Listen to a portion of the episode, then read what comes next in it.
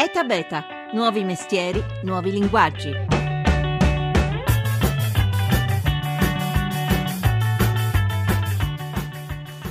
Argilla, embrioni, cavallette. A noi occidentali mangiare cibi del genere fa orrore, eppure nel mondo miliardi di persone lo fanno, anche con piacere. E se fosse questo il futuro del cibo nell'era della globalizzazione? Buongiorno, buongiorno da Massimo Cerofolini, benvenuti a Eta Beta nella puntata del venerdì che dedichiamo ai temi di Expo, del futuro dell'alimentazione. 335 699 2949 per scriverci gli sms oppure potete intervenire su Facebook o su Twitter, Eta Beta Radio 1 per trovarci. Ultime settimane per la grande manifestazione milanese che ha mostrato a milioni di visitatori un'immensa varietà di culture gastronomiche, comprese quelle più distanti distanti dalla nostra tradizione, come i piatti a base di coccodrilli, serpenti o insetti che appunto Expo ha messo in mostra. E allora, per ragionare su come è destinata a evolversi la nostra dieta, c'è con noi Carlo Spinelli, conosciuto col nome di Dottor Gourmeta, che ha pubblicato il libro Bistecche di formica e altre storie gastronomiche. Buongiorno, Dottor Gourmeta. Buongiorno, buongiorno a voi. Allora, lei le ha provate un po' di tutti i colori e poi ce ne racconterà, però la riflessione da cui vorremmo partire è questa. La scoperta dell'America nel 1492 ha portato in Italia e in Europa prodotti mai visti prima come pomodori, patate, peperoni e zucche, che poi però sono diventati le bandiere della nostra cucina. Secondo lei, L'eredità di Expo, la facilità anche di fare acquisti nel mondo tramite internet porteranno sulla nostra tavola, magari non subito, anche i cibi strani che lei ha assaggiato, di cui parla nel libro? Ma eh, sicuramente può suscitare curiosità e interesse verso qualcosa di nuovo.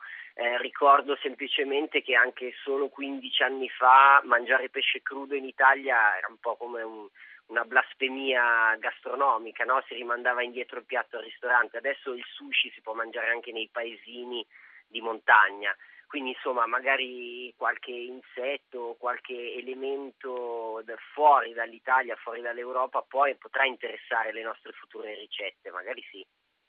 Quindi, tra l'altro, oggi sul Corriere della Sera un chef del calibro di Gianfranco Vissani, confermato proprio ieri nella guida dell'Espresso come uno dei primi dieci eh, chef italiani, dice, leggo testualmente, oggi ci sembra impossibile, ma sarà questo, parlando di insetti, larve e rettili, il cibo di domani. Allora, proprio mh, mm, dagli insetti vorremmo par- far partire la nostra riflessione, perché lei nel suo libro divide per capitoli le stranezze e le assurdità che a cui si è sottoposto e innanzitutto ci dica un po' quali sono gli insetti che lei ha assaggiato e che gusto hanno. Ma, eh, ma, gli insetti, non so, la cheta domestica, che è il, grillo, che sa un po' di frutta secca, oppure di, di, di, verdure, non so, come la zucca di cui viene nutrito in precedenza, oppure la borsa melaria dell'ape, che è eccezionale, che è un, questa gocciolina di rugiada all'interno del torace, che è un, un'esplosione di miele a tutto tondo, oppure le locuste che sanno di bacon se saltate in padella, o insomma ce ne sono tanti, soprattutto nella fascia tropicale quando si viaggia per il mondo, lì la degustazione può essere assai ampia. E proprio questa mattina al Parco Tecnologico di Lodi è in corso la conferenza internazionale sull'alimentazione a base di insetti, un cibo appunto per noi è ancora un tabù ma che sfama in modo sicuro e nutriente molte popolazioni asiatiche e africane. Abbiamo sentito uno dei relatori del convegno, Fabrizio Trigila, che sta seguendo per conto dell'incubatore alimenta il progetto Italbugs che vuole appunto favorire l'alimentazione a base di insetti. Sentiamo l'intervista. Gli insetti sono fondamentali perché eh, secondo le stime di crescita della popolazione mondiale il nostro consumo attuale in termini di allevamenti non sarà più sostenibile perché il troppo consumo di suolo e di energia in generale non supporterà più la crescita della popolazione mondiale e quindi vediamo negli insetti quella nuova fonte di proteine che è indispensabile per sostenere le stime di crescita della popolazione. Nel mondo già 2 miliardi di persone mangiano insetti. Sì, esatto, e soprattutto l'emisfero occidentale ha un po' di ribrezzo nell'affacciarsi agli insetti, però badate bene, noi non stiamo dicendo che in futuro mangeremo insetti, Noi in futuro utilizzeremo gli insetti per ricavare tutto il nutrimento, in particolare le proteine, perché gli insetti sono un'altissima fonte di proteine, avremo bisogno per il nostro sostentamento. E come vengono allevati gli insetti? Andando a identificare proprio da quei paesi del sud-est asiatico, nello specifico, dove è una realtà il consumo di insetti, vi sono varietà di grilli, per esempio, che vengono allevati e per la loro dimensione questo ci consente il dimensionamento dell'allevamento molto molto ridotto con dei consumi potenzialmente di energia molto più ridotti. Poi l'insetto ha anche un ciclo di vita che è molto diverso. Abbiamo insetti che vivono anni, abbiamo insetti che vivono 40 giorni. Ovviamente dobbiamo concentrarsi su quegli insetti che hanno un ciclo di vita molto corto in modo da avere un rifornimento continuo di soprattutto sfarinati, proteici, ottimale per poi servire i consumatori. Per il mondo occidentale, lo diceva lei, c'è proprio un tabù nel mangiare questo tipo di alimenti, anche se sotto forma di farinacei. Quali sono le soluzioni su cui state investendo per introdurre la dieta degli insetti nell'alimentazione di chi è abituato a mangiare tutt'altro? Sì, in realtà è il mondo occidentale moderno che ha questo ribrezzo. Nell'antichità gli insetti erano consumati su tutto il bacino del Mediterraneo. Oggi non vogliamo servire scavalletto locuste nei piatti, ma vogliamo utilizzare questi insetti attraverso particolari procedimenti, soprattutto l'essiccazione, la trasformazione o processi più complicati in cui andiamo proprio a estrarre le proteine, cioè è lo sfarinato di insetto che viene addizionato poi agli alimenti più comuni oggi nella nostra tavola, come ad esempio la pasta, i sughi, i prodotti da forno. Senta, però c'è un problema di autorizzazione, almeno in Italia.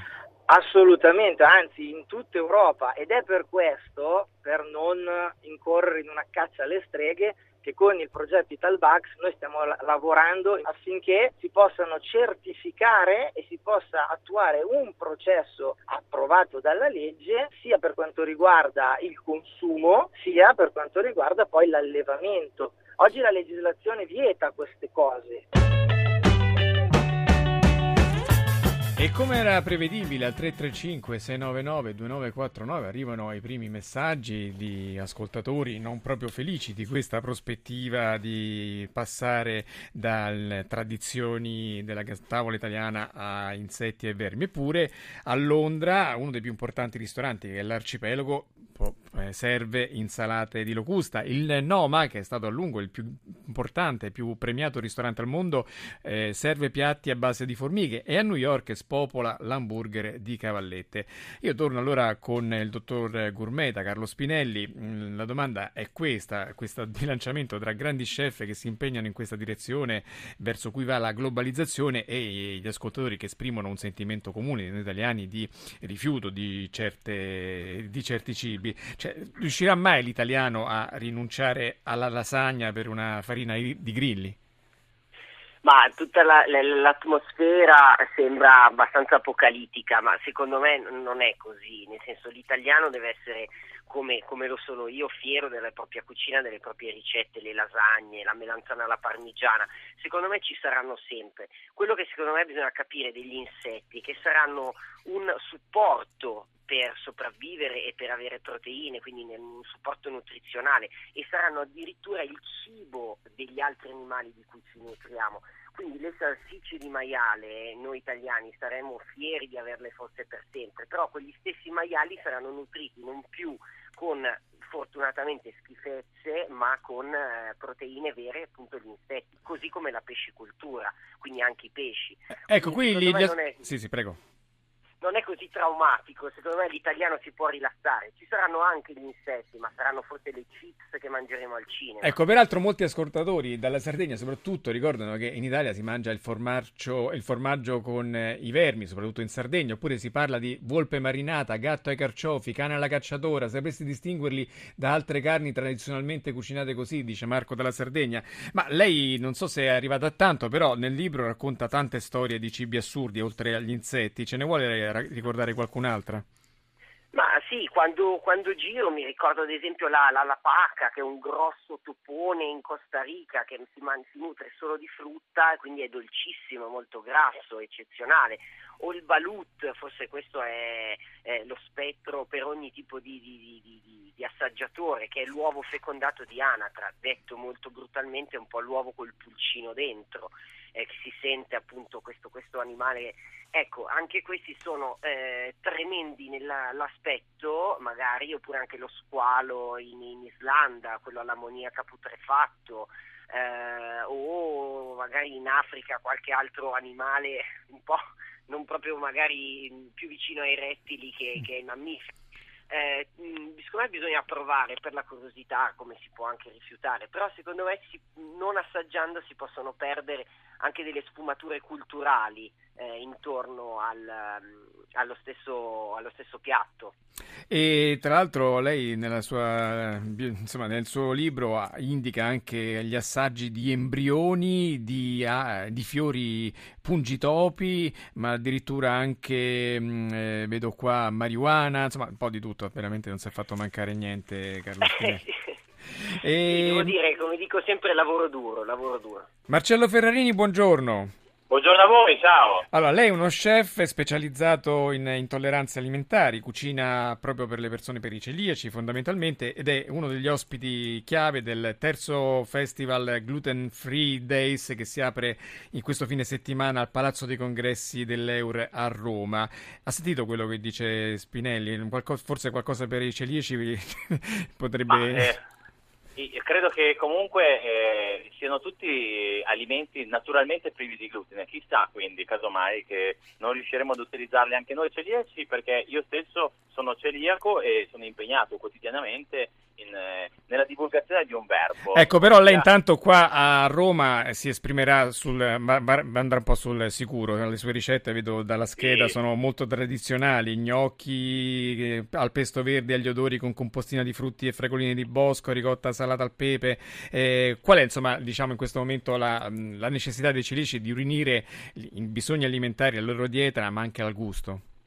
Ma appunto sì, è, è quello di appunto, divulgare questo messaggio, che oggi mangiare senza glutine non vuol dire, a mio parere, mangiare senza gusto, senza bellezza. La celiachia è una patologia, ma non per questo dobbiamo essere messi da parte eh, in una tavola e a mangiare la solita insalatina piuttosto che la caprese. Quindi in, eh, a questo appuntamento capitolino, al Gluten Free Day, questo weekend, proporrò appunto dei corsi, degli show cooking, dove presenterò delle ricette. Una delle ricette appunto sono delle pelle, degli gnocchi, eh, la chiamo sotto bosco express perché è molto profumata ma è altrettanto veloce e rapida che viene realizzata con eh, un insieme di erbe e di odori, tutte frullate a freddo con olio e uno spicchio d'aglio, eh, sale e pepe naturalmente, e a, a, parte la serviamo con una compostina ai frutti di bosco e fragoline, ricotta salata al pepe per dargli un tono sapido. Un piatto molto bello, colorato e profumato, ma veloce e replicabile anche dalla massaia moderna, per mettere a tavola tutti, tutti, chi è celiaco, chi è intollerante, ma anche chi vuole fare un'esperienza culinaria diversa. Tra l'altro i celiaci in Italia sono ben 160.000 e uno su cinque non sa neanche di esserlo, vero? Vero? Quindi è un problema che sta crescendo anche per via di tante farine